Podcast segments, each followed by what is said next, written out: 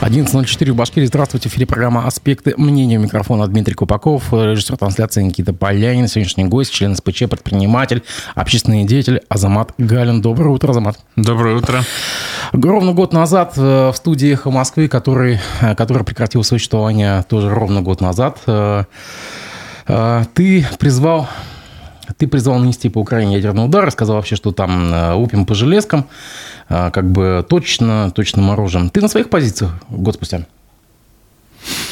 Ну, за это время очень много изменилось, да, в том числе и в самом ходе реализации вот этой вот специальной военной операции, ну, скажем так, изменились, что ли, цели, да, не, не то чтобы цели, а инструменты проведения операции.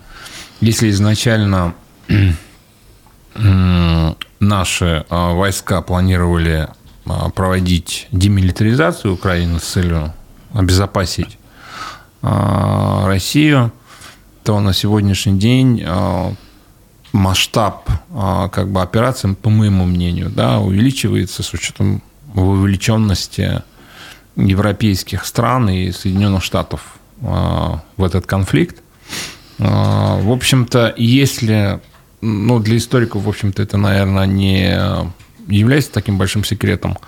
А если взять планы, начиная с 50-х годов, по, значит, плану Соединенных Штатов, а, планов Европы относительно Советского Союза, да, тогда и территории России, и территории там, Восточной Европы, то в целом все становится очевидно.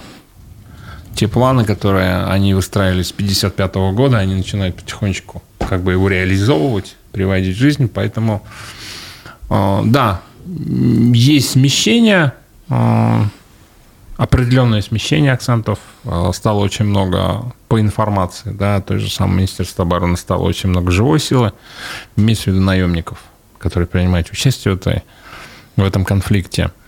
Но моя позиция, та, которую я озвучивал тогда, да, что нужно было наносить превентивно Э, удар ядерным оружием, тактическим ядерным оружием, я остаюсь на своих позициях. А то, что лупим по железкам, все так же? Ну, я о чем и говорю. То есть, изначально мы действительно лупили по железкам, и а, наши войска же двигались именно а, предварительно оповещая, да, что мы двигаемся и так далее, там, то есть, как бы а, с целью максимально сохранить а, именно армию, да, украинскую армию, для того, чтобы они могли рассредоточиться – и для того, чтобы они могли, ну, добровольно, а, скажем так, да, а, уйти от исполнения присяги. Но на сегодняшний день... А как там... можно добровольно, извини, уйти от исполнения присяги? Ну, интересно. если э, дается, скажем так, преступные приказы, почему бы и нет? Оборонить Но... страну преступный приказ? Но в данном случае э, дискуссия идет не об этом, да, дискуссия идет о том, что наши войска продвигались и предупреждали. Информационно предупреждали того, чтобы они могли уйти от этих э, ударов. А на сегодняшний день там э, мы наблюдаем огромное количество наемников, и цели операции, они уже меняются. Понимаешь? То есть, как бы это ну, превращается в такое, ну, уже чуть ли не в такой глобальный э, конфликт на территории Украины. Ну, а во всем этом нужно отдать должное, а во всем этом виноват сам Зеленский. А он захотел этот конфликт, он захотел, а, чтобы этот конфликт приобрел такой масштаб. Если бы Зеленский а, не накапливал бы да, вооруженные силы, то есть как бы не скапливал бы оружие, не угрожал бы, скажем, Донбассу, а, там Луганской, там Народной Республики, то в целом можно было бы это всего избежать. Ты как... Если бы было бы желание у а, украинских политиков избежать этого конфликта, они могли бы избежать этого конфликта. Они не захотели, они пошли на поводу у тех же самых американцев, а, для которых, прежде всего, там вопросы экономики, а не там интересы Украины. Ну, вот отсюда все вот эти вот последствия. А, как говорил и президент, да, задачи э, специальной военной операции, они меняются по ходу э, того, как развивается ситуация на Земле. Вот на сегодняшний день картина складывается таким образом, что Украина превращается Я даже вот у себя в социальных сетях писал записки аналитиков военных, да, американских. Украина превращается в полигон испытания новых современных видов оружия. И, в общем-то, они с удовольствием Американцы пишут, да, вот испытываем там новые системы там, наблюдения, нанесения ударов там, и так далее, и так далее. В общем-то, а, и наши а, войска не будут же с этим мириться. Мы наносим ответный удар. Ответный удар не только оружие наносится, но и по экономике. Ты как предприниматель, бизнесмен, э, производитель э, Экономика, экономика страдает. За это, за это да, вот. экономика страдает э, не только здесь, в нашей стране, да, экономика страдает по всему миру. Мы про весь мир попозже говорим. Мы ну, здесь а, Ты почувствовал? Вот, да, привычные те экономические связи, которые были, прежде всего, логистики, но мы у себя быстро перестроились. А, были компоненты которые там применялись европейские, краски там и так далее, и так далее, да, то, что используется в печати, прежде всего, этикеток. Мы все это очень быстро перестроили. А в целом, а, вот э, то, что касается импорта, есть определенная, скажем так, ну, просадка, да, то есть как бы в части импорта. В целом, вот если говорить о падении, это будет составлять где-то порядка трети, наверное, и в целом коррелируется, да, с, ну, с общим уровнем Э, значит, падение по экономике. И если, допустим, сравнивать это с остальными странами, то у нас, наверное, даже падение даже меньше, с учетом уровня инфляции. У нас, у нас э, инфляция, э, прежде всего, там на продукты питания и так далее, она, в принципе, у нас как бы, ну, дефляция наоборот. Но только цены что-то растут но не на продукты питания. То есть у нас, наоборот, дефляция идет в данном случае. Uh-huh. Да. Скажи, вот... У нас растут, у нас растут вот э, Понимаешь, причем вот от региона к региону э, не совсем понятно, как это происходит, но у нас, я это объясняю тем, что вообще это никак никем не надзирается, у нас растут прежде всего коммунальные услуги у нас в регионе. И причем они растут не совсем понятно, а, по каким механизмам происходят вот это вот надбавки, которые там исчисляются. Но а, в других регионах ситуация иная. И вот рост а, тарифов, именно вот потребления, да, вот коммунальных услуг и так далее, тепла прежде всего, вот оно негативно отражается на покупательной способности населения. Если у нас нет роста в экономике – да, то, соответственно, ну, э, зарплаты не могут расти. Если зарплата растет, то она растет там где-то на чуть выше уровня инфляции. И если, допустим, у нас э, коммунальные услуги растут выше уровня инфляции, то, соответственно, вот они большую часть доходной части, ну, нашей именно э, доходов и съедают. Поэтому покупательная способность падает. В этом, конечно, есть, ну, скажем так, доля упущения именно региональной власти, я считаю. Поэтому в целом экономика, вот э, если брать картинку, да, вот специальная военная операция, да, она действительно отразилась прежде всего ну, в каких-то наукоемких, технологических да, вот процессах. Но у нас э, есть свой научный потенциал. Я думаю, что мы, в принципе, я думаю, ближайшие там 5-8 лет э, сможем ну, самостоятельно импортозаместить некоторые компоненты, которых мы нуждаемся в импорте. Может быть, даже это даже к лучшему. То есть, как бы, надо будет посмотреть. Поживем, увидим. Наш трансляция зайдет в Одноклассниках, ВКонтакте, YouTube. Пожалуйста, присылайте вопросы, комментируйте. Все, зададим э, наш, ваши вопросы гостям. Скажи, за прошедший год э, из твоего личного окружения как много э, отвалилось людей, не поддерживающих СВО? Ну, ты имеешь в виду, а, с кем я перестал да. общаться? Да, год тех... спустя. Ну, ты знаешь, вот э, из ну, близкого такого окружения, все, кого я знал, а, все поддерживают э, специальную военную операцию. А, из тех людей, с которыми я ранее общался, ну, не так, может быть, близко, но это журналисты, да, но из них, да, есть люди, которые, скажем так, уехали из страны.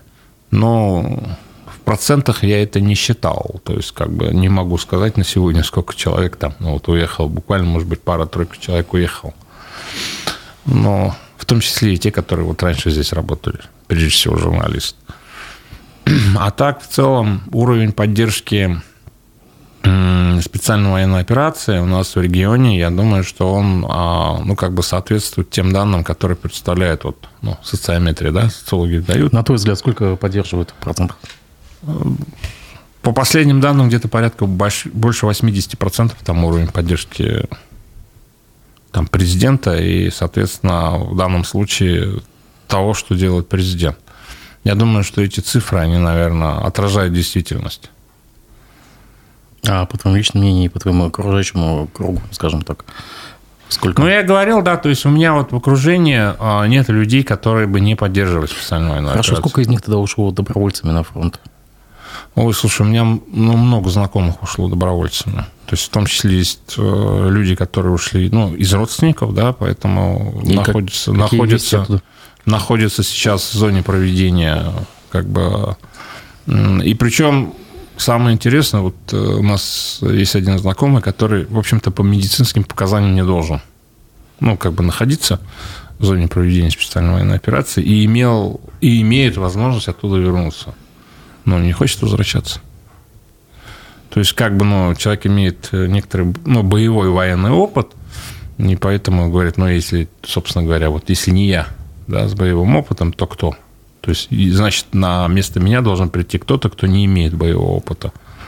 Поэтому в данном случае, вот, пожалуйста, то есть, как бы мне такой, ну, пример достойный, мне кажется, такой а, мужчина, человека, который действительно а, имеет боевой опыт. А, к сожалению, не все, да, вот в нашей стране в свое время имели возможность получить такой вот опыт, наверное, да, поэтому на сегодняшний день вот очень популярно а, вот эти вот курсы разные. Э, люди ищут прямо вот, да, где мне несколько человек постоянно там вот звонили, спрашивали, где можно пройти там подготовку специальную. Но у нас, к сожалению, нету, да, вот таких вот курсов, где люди могли бы пройти, а, значит, какую-то определенную боевую подготовку для того, чтобы составить силы, хотя бы элементарно силы гражданской обороны.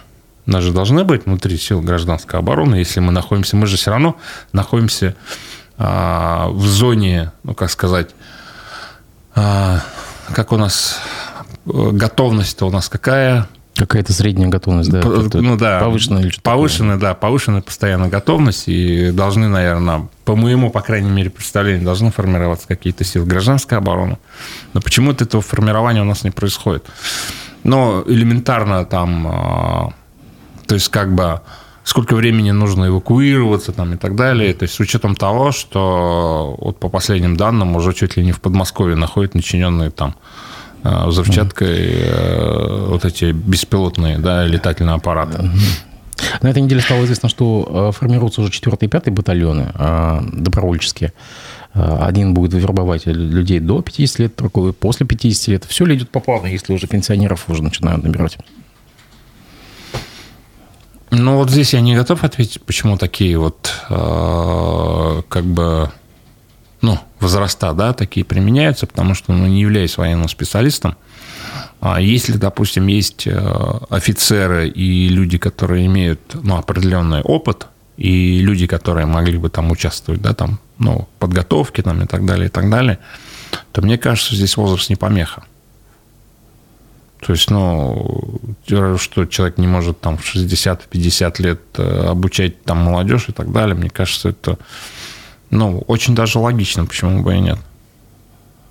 В целом, если даже смотреть по ресурсным возможностям, даже по регионам, и если даже в целом смотреть по ресурсным возможностям а, нашей армии, ну, тебе в помощь, пожалуйста, если веришь иностранным источникам, сегодня выступала министр э, вечером, да, э, Вашингтон-Пост, пожалуйста, можешь почитать, там есть высказывание министра обороны Соединенных Штатов, э, который говорит о том, что недооценивать военный потенциал России не нужно, потому что Россия еще не использовала большую часть своих вооружений.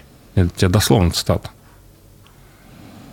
Угу. Поэтому вот в данной ситуации не нужно думать о том, что мы можем в этом конфликте каким-то образом проиграть. Мы этот конфликт, ну, э, Россия не может в этом конфликте проиграть, понимаешь, однозначно. потому что, ну, на самом деле, даже по тяжелому вооружению элементарно, если взять, там, по танкам и так далее, по артиллерии, по тем же самым снарядам, ну, Элементарно возьмите статистику, посмотрите. Вот в ежегодниках СИПРИ это опубликовано. Сейчас в чате нам пишут, что сегодня что-то опять на Ленинградской области летало. А, тебя не напрягает, что, в принципе, уже украинские беспилотники до Подмосковья долетают? Ну вот я об этом, я об этом, кстати, вот говорил на последнем эфире, э, который вот был «Эхо Москвы», я об этом и говорил, что не нужно недооценивать угрозу, которая исходит из Украины. А я говорил о том, что, а, значит, э, может получиться так, что ракеты долетят и до УНПЗ. Если, не дай бог, такое случится, то от землетрясения Уфа рухнет в считанные минуты.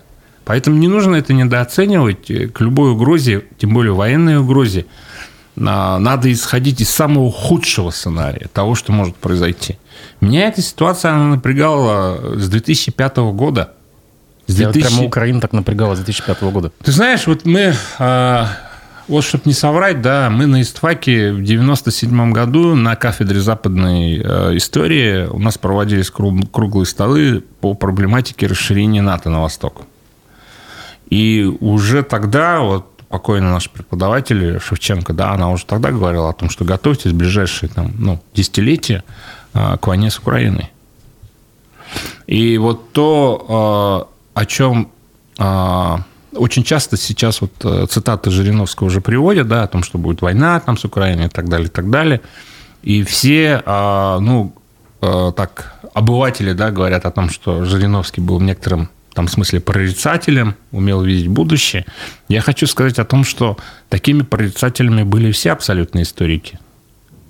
То есть все прекрасно понимали и отдавали себе отчет в том, что может произойти в ближайшее время. С учетом планов – именно Соединенных Штатов, а, как страны, которая доминирует э, в Западной Европе и в целом по этому континенту, и с учетом того, какие у них интересы в этом регионе.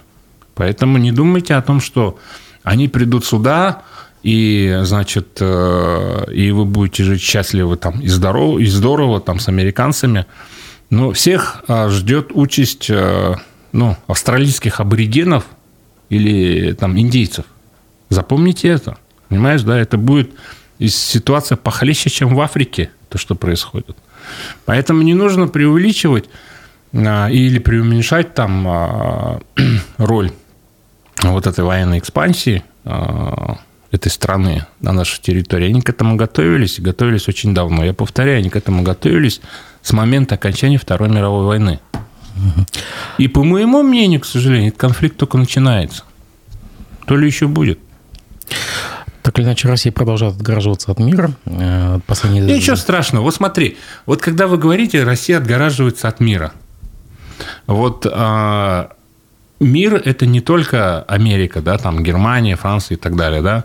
Это есть еще Бразилия, есть еще Индия, есть еще Китай. Это страны, а, в которых проживает большая часть, миллиардная часть, да, а, значит, всего населения остального. Вот это мир – а все остальное это так, ну, значит, такие понторезы, а, которые обладают, а, значит, долларом и евро.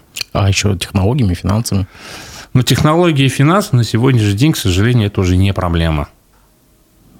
Вот мы сегодня находимся в таком состоянии, почему вот эти санкции, они так плохо работают. А, ну, они сравнивают же это с там, 70-ми, 80-ми годами, да, когда с помощью санкций удалось там, ну, развалить Советский Союз, да. На сегодняшний день это так уже не работает, потому что уровень технологий, уровень коммуникации а, между странами коммуникации, да, между людьми коммуникации достиг такого уровня, что ну, мы можем с любым человеком на любой точке там, планеты ну, за 2 секунды поговорить понимаешь, да, состыковаться. Нам не нужно лететь в Индию, там, в Китай и так далее. Поэтому технологии – это вопрос такой, ну, как тебе сказать, сегодня у нас нет каких-то чипов, да, но завтра у нас а, будут эти чипы, у американцев их не будет. Понимаешь? Ну, сейчас мы ограничим поставки титана американцам и посмотрим, что они будут делать. И Боинг не полетит. Да, и посмотрим, чего они будут ракеты делать. Ну, то есть, понимаешь, тут, э, как сказать, мне кажется, что не все еще, а, как сказать, карты раскрыты э, в этом конфликте. Вот. Ну, давай все-таки законодательным новостям. Госдума у нас на этой неделе работала активно. Я тебе же говорю, что мы продолжаем отгораживаться от внешнего мира. Запретили все-таки, так или иначе, мы в декабре об этом с тобой говорили, запрет иностранных слов на государственной муниципальной службе. Э, как ты к этому относишься? Ну, вообще вот э, я очень мало использую, да, вот иностранных слов, несмотря на знание, да, иностранного языка, но вот э, для меня слово «идентика», мы же говорили об идентике там и так далее, да, а, там такие вот вещи, они, конечно, ну, вызывают иногда там ну, некоторую ухмылку, когда люди выходят, а, чиновники особенно, да, начинают тимбилдинг там и так далее, да, то есть как бы а, значит, э, с трибуны говорит такие слова. Мне кажется, что вообще, ну, это на усмотрение ну, самого человека должно быть. Но законодательно, если запретили, то чиновникам теперь придется этот запрет Окей, соблюдать. И отлично. Давай. А, да. А вообще, мне кажется, что это но человек сам решает. Вот мы а, в общении с тобой, там, со своими близкими и так далее, мы же не употребляем вот этих слов, да? А, ну, в нашем, скажем так, словарном а, аппарате вот э, нету этих вот слов, поэтому, ну, ко мне этот закон неприменим. Да, то есть, вот, во-первых, я не чиновник, а во-вторых, я просто этих слов не употребляю. Но, как сказать, и законодательно, наверное, меня нельзя было бы запретить, да, ну, как сказать, ограничить, там, если бы я эти слова использовал – но поэтому мне сложно давать оценку этому закону. Мне кажется, это больше, знаешь, э, закон, а, как тебе сказать, направленный на такую чиновничью дисциплину. Да, то есть для того, чтобы чиновники а, в свое время, а, значит, э, был запрет, и о нем забыли, нельзя было говорить, нельзя было приводить цены в долларах. Был такой закон, и нужно было... Ой. Э, да, нужно было говорить либо в УЕ, там, либо в рублях, а потом все о нем, об этом запрете забыли, все равно начали говорить доллар. Поэтому мне кажется, что это из этой серии, но это э, нужно понимать, что это было веяние, опять-таки, этих технологий. Да, почему а, эти слова, они появились вот, ну, в речевом там аппарате, да? Потому что с развитием технологий людям так проще ну, общаться, так проще коммуницировать. Если, допустим, мы говорим тимбилдинг, а, то, соответственно, люди на всех континентах, да, ну, понимали, о чем идет речь, да? Вот. Я почему это вопрос, ты бывший чиновник, ты все-таки был на госслужбе, ты был в администрации э, президента. А давай немножко тогда, я хочу с тобой сыграть тогда викторину такую. Как можно заменить слова? Ну, допустим, дедлайн.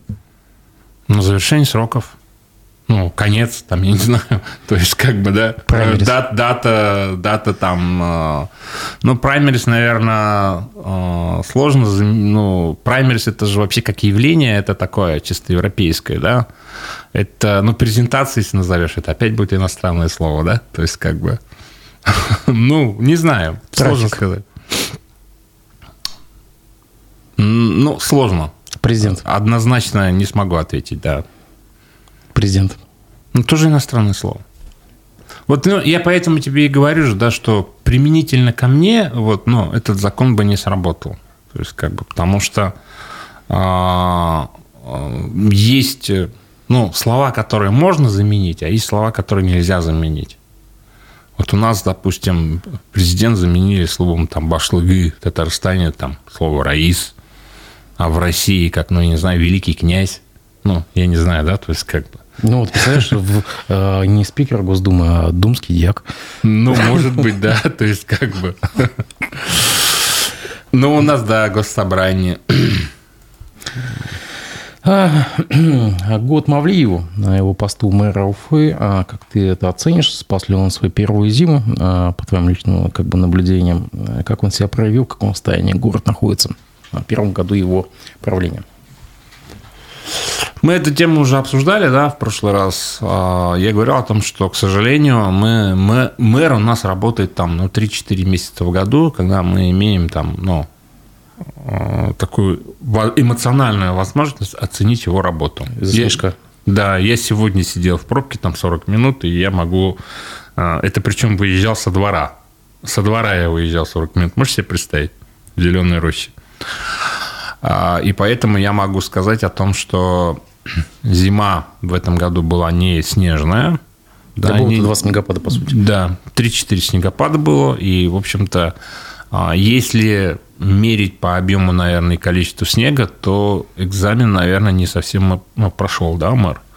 Если был бы снегопад там примерно такого же объема уровня, как во времена там, Елалова, да. там был, да, снегопад, когда люди просто во двор с лопатой сразу выходили, да, вот, и в городе пропали все лопаты, там все топоры пропали, то есть как бы, то я не знаю, в какой бы мы ситуации оказались, но, наверное, лучшую оценку он, наверное, сам дал, да, он, по-моему, уже там устроил какой-то какие-то разборки со своими там подчиненными. Так это показательно все было.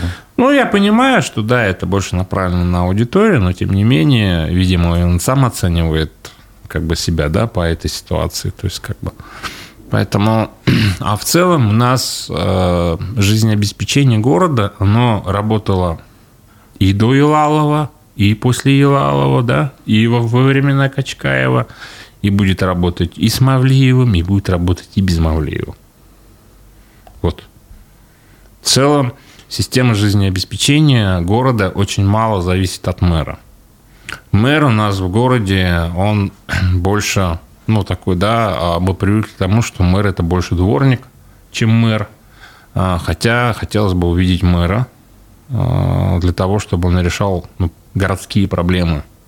Это экология, очень важная проблема, да, это отсутствие ливневок, это отсутствие очистных сооружений, это какие-то серьезные глобальные проекты относительно будущего Уфы, куда мы двигаемся, а не просто какая-то там идентика или какие-то символизмы, там, к празднику. Я просто тебя отсылаю к твоему же посту по поводу деревянных домиков э, к 450-летию да. от Артемия Лебедева, а, где ты раскритиковал вот это все вот деревянное зодчество.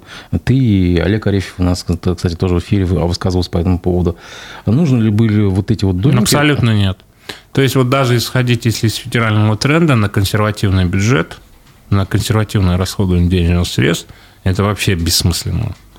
То есть вот э, с учетом того, что э, я прогнозирую, что в бюджете республики будет порядка 35 миллиардов дефицита, а это с так учетом... обещали 15, погоди.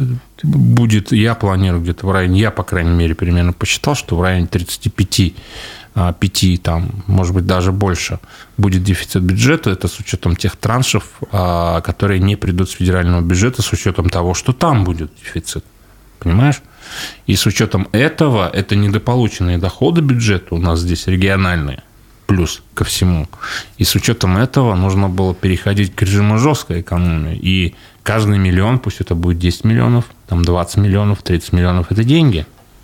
И поэтому в этой части я некоторые расходы просто не понимаю бюджета – и мне кажется, что в этой части не только у Уфе, но и в целом республике не хватает какого-то такого ответственного финансового менеджмента. То есть... А ты думаешь, вот платить Лебедеву за вот этот дизайн, это его воля? Или все-таки как-то сверху прилетело? Ну, а, судя по информационным вот этим сообщениям, они же где-то там гуляли. Да-да-да, в прошлом году. Да-да-да, они вместе, видимо, погуляли, и, а, скорее всего, Лебедев... Ну, по крайней мере, я так полагаю, да, что Лебедев, возможно, предложил свои услуги, и Мавлиев согласился. Но ну, это, знаешь... Это, это высокооплачиваемые услуги достаточно. А, да, и это больше, знаешь, похоже, плата за... Ну, в моем понимании такой, ну, вот заплатили за дружбу, да, то есть, как бы, ну, заплатили бы нашим художникам, если уж так хотелось, да, ну, 3000 рублей бы заплатили нашим художникам, они бы с удовольствием нарисовали бы любой эскиз. У нас что, есть художники хуже, что ли? Ну, вот не понимаю абсолютно вот этих вот трат. Поэтому мое мнение остается прежним. А, мэр это прежде всего не просто дворник там, или художник, да, который должен следить за тем, чтобы а, значит, какой-то киоск красиво стоял.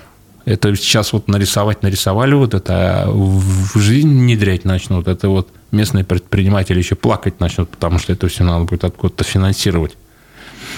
Вот. Это все надо учитывать, и, в общем-то, мне кажется, нужно было сосредоточиться на более таких серьезных и глобальных проблемах. Если мы двигаемся с мэром и мы двигаемся куда-то вперед, хотелось бы понимать вообще, что ждет Уфу не только в ближайшие 10 лет, да, а в ближайшие 100 лет. Эко ты.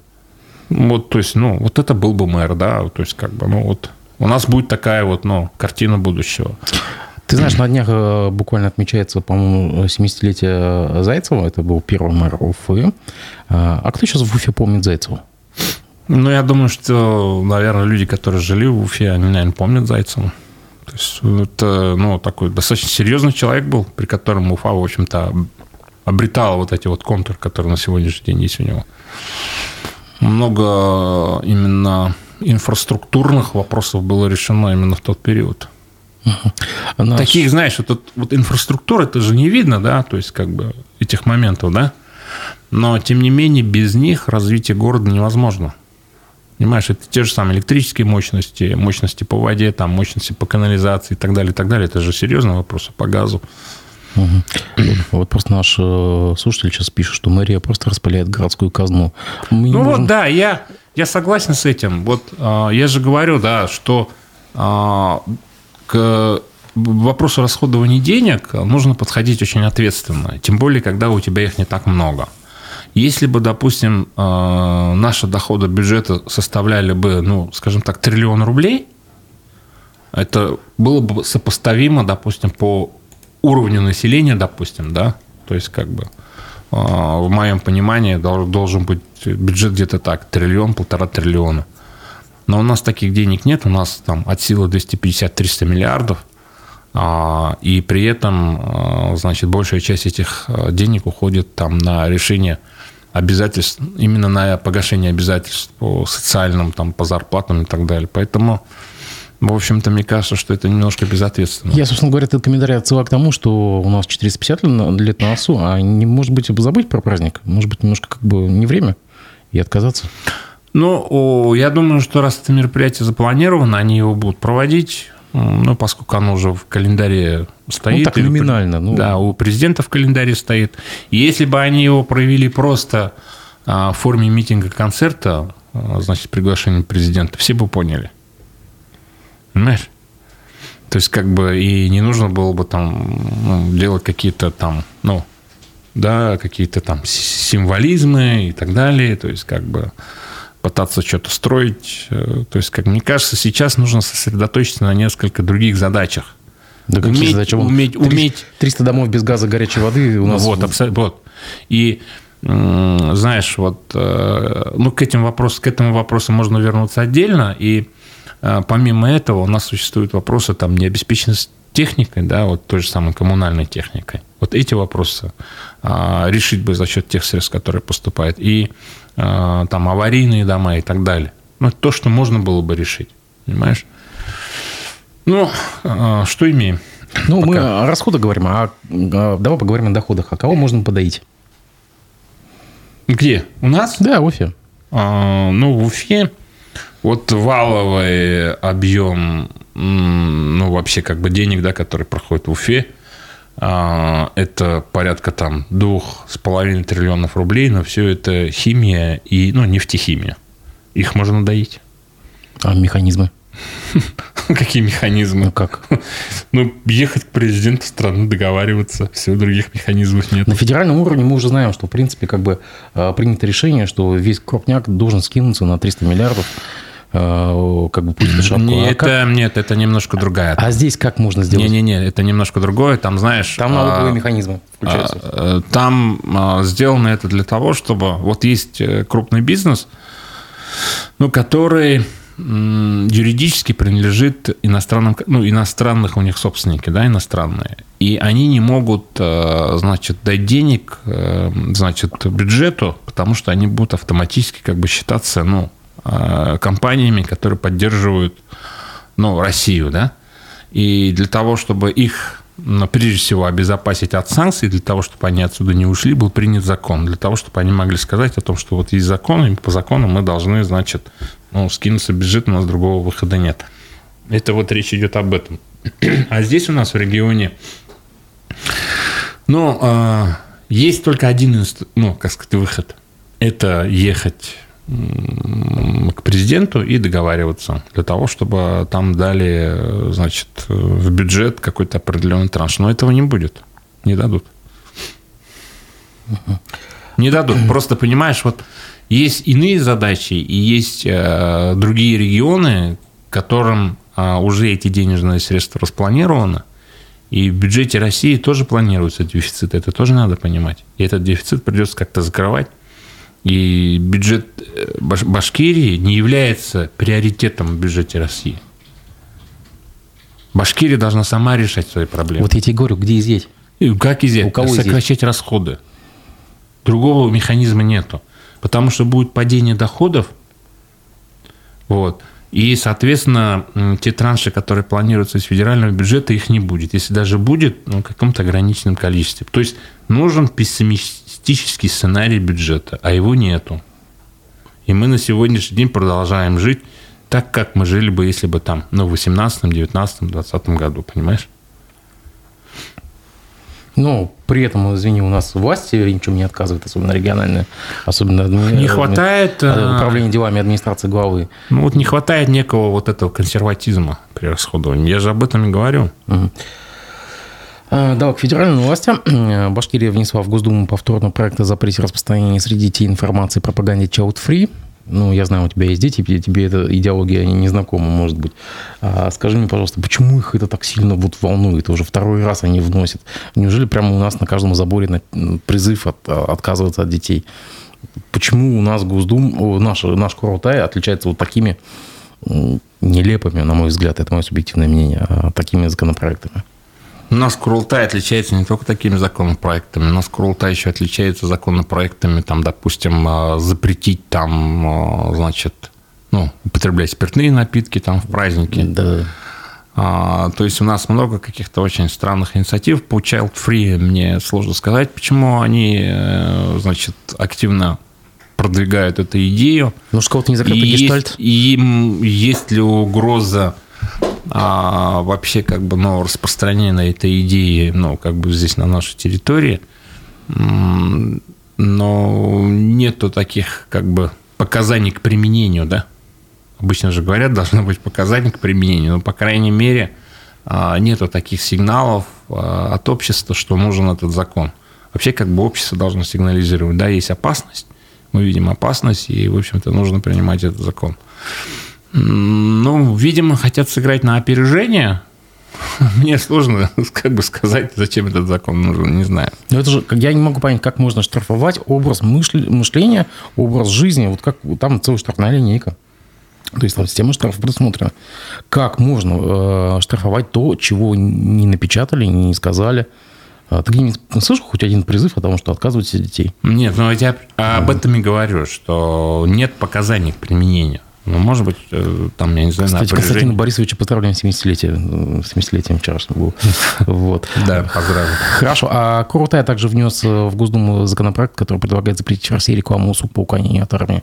То есть это юридические и медицинские услуги. Это, как ты знаешь, консалтинговые компании, которые предлагают уклонистам а, на законных, подчеркну, основаниях найти основания для получения а, военного билета без э, срочной службы. Как ты к этому относишься? Но если а, у человека, ну, как бы вот мы являемся институтом защиты прав человека, да, и если у человека имеются ну, какие-то медицинские показания к тому, чтобы, ну, скажем так, не служить. Законно. Почему? Ну, это законные, да, основания не служить. Но человека, ну, нельзя а, принудить, да, служить. Если только человек добровольно сам не, ну, как сказать, не изъявил желания пойти служить, и вот эти вот его медицинские, скажем так, показания, которые у него есть, да, не, а, скажем так, не могут а, привести к там, какому-то летальному исходу. Есть же заболевания, при которых, ну, допустим, запрещена просто физическая нагрузка, да, а есть заболевания, где человек может быть ограниченно годен, там еще что-то, да, то есть, как бы, может быть, по зрению. да. Да, то есть, как бы, может быть, человек, э, значит, там, ограниченно годен, но имеет медицинское образование, хочет там, ну, санитаром послужить и так далее, помочь, да, ну, то есть, как бы, это в любом случае, это каждая ситуация должна оцениваться индивидуально, и в каждой ситуации индивидуально комиссии принимается решение. Для этого же формируется призывная комиссия. Вот. И как можно человека ограничить в его праве да, а, к доступу в защите? Нельзя этого ограничить. То есть сам по себе этот закон будет ну, неконституционным. Вот. То есть, ну, а, это означает, что, вот, допустим, мы сегодня примем закон о том, чтобы запретить тебе пользоваться услугами адвоката. Я просто вчера, позавчера у нас Ахмадинуров в эфире был, я вам привел пример, то, что почти на каждом столбу висит реклама обналички от капитала, и никого это не волнует. А как бы здесь Э, здесь достаточно э, реклама законных услуг э, получения военного билета, как, грубо говоря, да. А почему? А, кстати, он сказал, что на кону, типа, судьба Родины, так, и не время сейчас заниматься отмазкой призывников. А, вот такой мотив. Ну, не знаю. Возможно, они преувеличивают в некоторой степени, да, то есть, как бы не знаю, к чему это направлено, но я просто повторю свою мысль еще раз, да, для того, чтобы всем было понятно. Человеку нельзя отказать в праве на защиту. И человеку нельзя там отказать пользоваться там, ну, услугами защитника. И если человек хочет привлечь э, профессионального юриста для того, чтобы тот его сопровождал, то это его право. Ну, у нас даже сейчас суды даже, понимаешь, людей без диплома не пускают. То есть для того, чтобы там участвовать в процессах, у тебя должен быть диплом юриста. Вот. Угу. Понимаешь, ну, как сказать, поэтому ну, закон, я говорю, что изначально закон э, будет неконституционным если будет ограничивать людей э, в этом праве. Да, за финалем такой новости Ради Хабиров в понедельник подписал закон, принятый Крутаем, освобождающий депутатов регионального муниципального уровня от подачи отчетности о доходах. Речь идет о депутатах, которые на, ну, освобожденной основе, понимаю, да, которые не, не получают зарплату, грубо говоря, в, да. там, в, в районных советах и там в Крутае, допустим. Как ты к этому относишься? То есть стоит ли, а, стоит ли действительно их освободить? Типа, ну, вот то же самое Ахмединов сказал, если они зарплату от государства не получают, то зачем им отчитываться? Нужно ли освобождать народных избранников наших? Вообще вот, а, вот эта сама история а, с декларациями, она возникла а, с вступлением нашей страны во Всемирную организацию по борьбе с преступным капиталом. То есть мы вступили в эту организацию, и в рамках этой организации были определенные требования, что каждая страна там должна сделать так, чтобы там, ну, скажем, люди категории А, люди, которые на госслужбе, там, депутаты и так далее, публиковали свои декларации, создавали специальные комиссии по анализу этих деклараций и отслеживали доходы, а, значит, и расходы этих людей для того, чтобы, ну, исключить как бы коррупцию, да. И сам по себе вот этот механизм, если ты замечал по некоторым громким уголовным делам, он давал значит, свои плоды, приносил свои результаты. А, когда у людей отнимали там, а, значит, незаконные автомобили, помнишь, да, там, там недвижимость, разную некоммерческую, коммерческую недвижимость изымали у людей, потом выставляли на торги.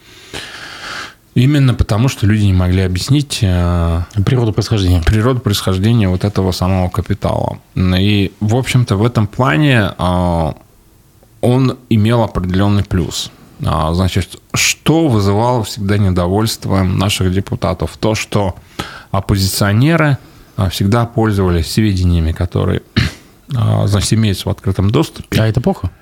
И это неплохо. Вот я о чем и говорю, то есть это приносило определенное неудобство тем, что люди могли, ну, СМИ, да, очень публиковали, какая там, как, у кого какое имущество, у кого какой автомобиль. Точнее, сопоставляли.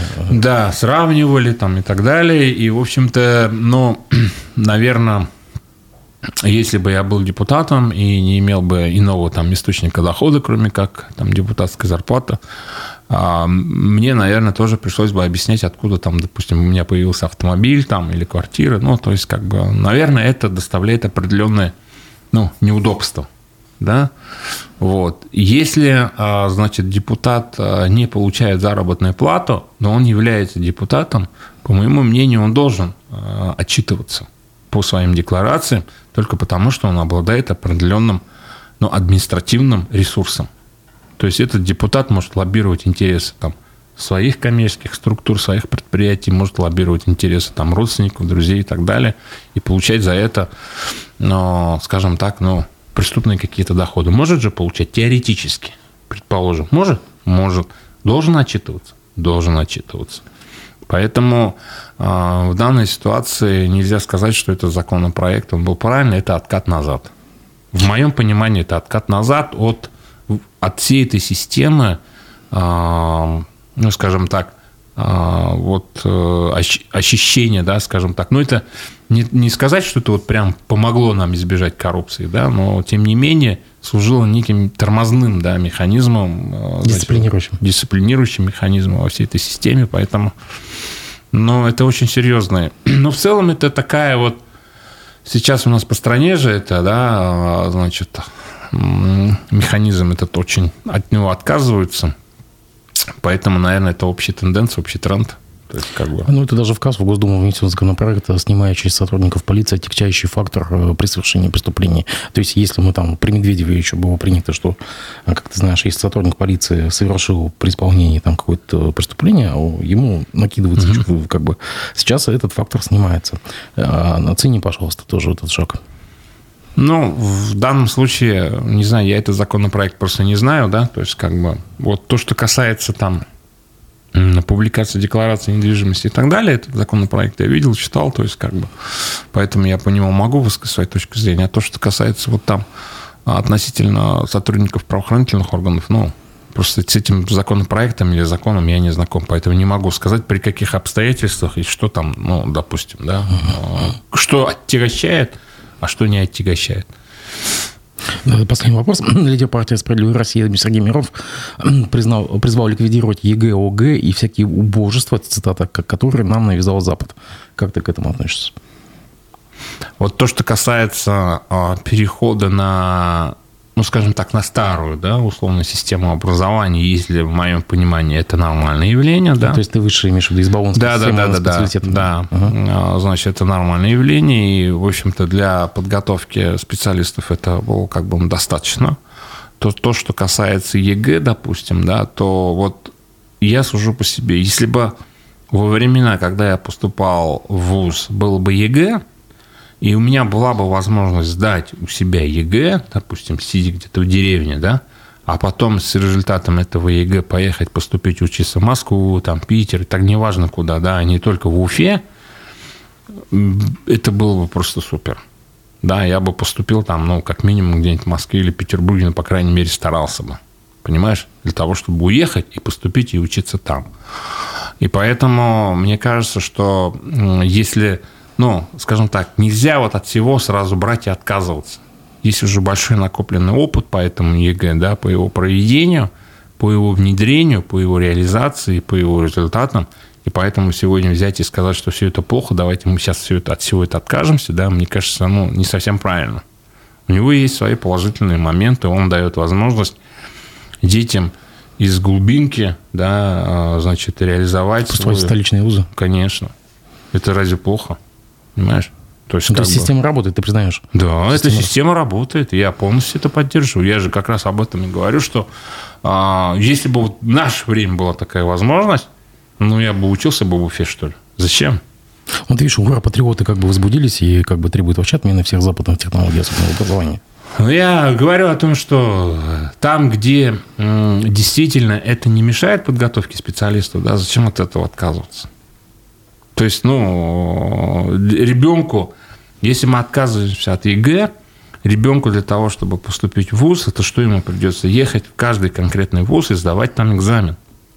Это деньги. Чем раз в год? Да, то есть как бы это если мы хотим поступить в Москву, допустим, нам нужно в Москве ехать, да, если мы хотим в Питер поступить, это мы должны в Питер ехать. А так ты здесь сдал экзамен и отправил его в этот вуз. И там уже смотришь, прошел ты по итогам, там, ну, конверт положил и отправил. Все. Ну, а что это, разве плохо, что ли? Спасибо, что пришел. Я благодарю тебя за то, что нашел время. А, дорогие друзья, мы с вами увидимся уже завтра в утреннем эфире. Всего доброго. До свидания.